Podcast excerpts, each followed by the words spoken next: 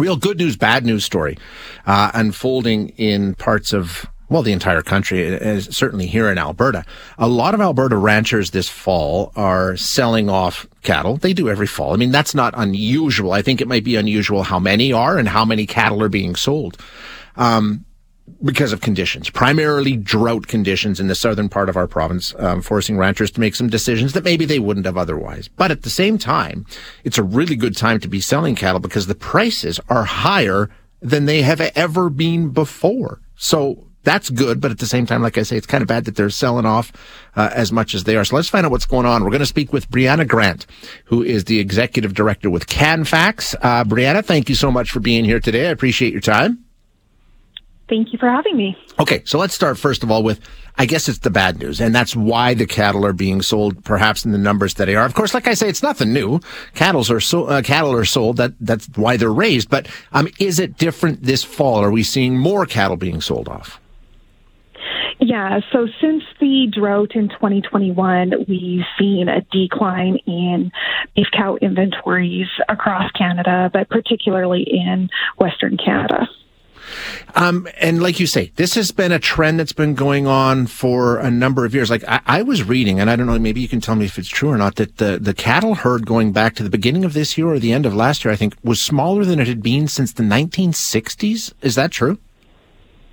Yeah, so we're down, our beef cow inventories are down 3.5% from the high that we saw back in 2020, which was before the drought in Western Canada.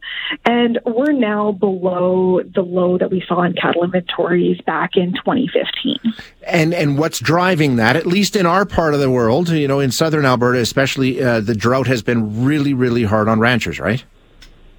Absolutely. And we had severe drought in 2021, but the U.S. also had drought in 2022. And so in North America, we've seen a shrinking of supplies.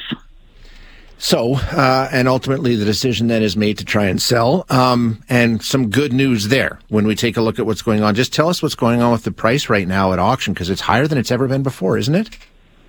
Absolutely. So for cow-calf producers selling this fall, in the last couple of weeks, we've seen five-weight calves, ranging between $3.80 per pound to over $4 a pound. And, this is the first time ever we've been over $4 per pound for calves. I mean, in terms of how out of whack it is, or not out of whack, but how much higher it is than what we typically seen. Like, is it a big jump from, the previous record? So our previous record was back in 2015 of about $3.30 per pound. So it is significantly higher than that previous record high. The other question here, and we've, it doesn't matter what kind of agriculture sector you've been in over the last few years, input costs have gone up so dramatically. And it's the same thing with cattle, of course. With the price that they're getting when they do sell, are they operating in a better position, or are they still trying to play catch up for what it costs to get to that point? In the last 2 years, when you look at 2021 with the drought and high feed costs, and even 22, those 2 years, you really saw input costs rising faster than the output prices. And so part of the adjustment in prices this year for cattle prices is actually catching up so that you actually are getting back to a margin in the black. Okay, that's interesting. I'm wondering where you think this might go. So much is weather dependent, it's really hard to say, but are things getting better, or is the trend line continuing in the direction it has been for the past few years? Really, on the supply side, that's what's dominating the market right now, is these tight North American cattle supplies.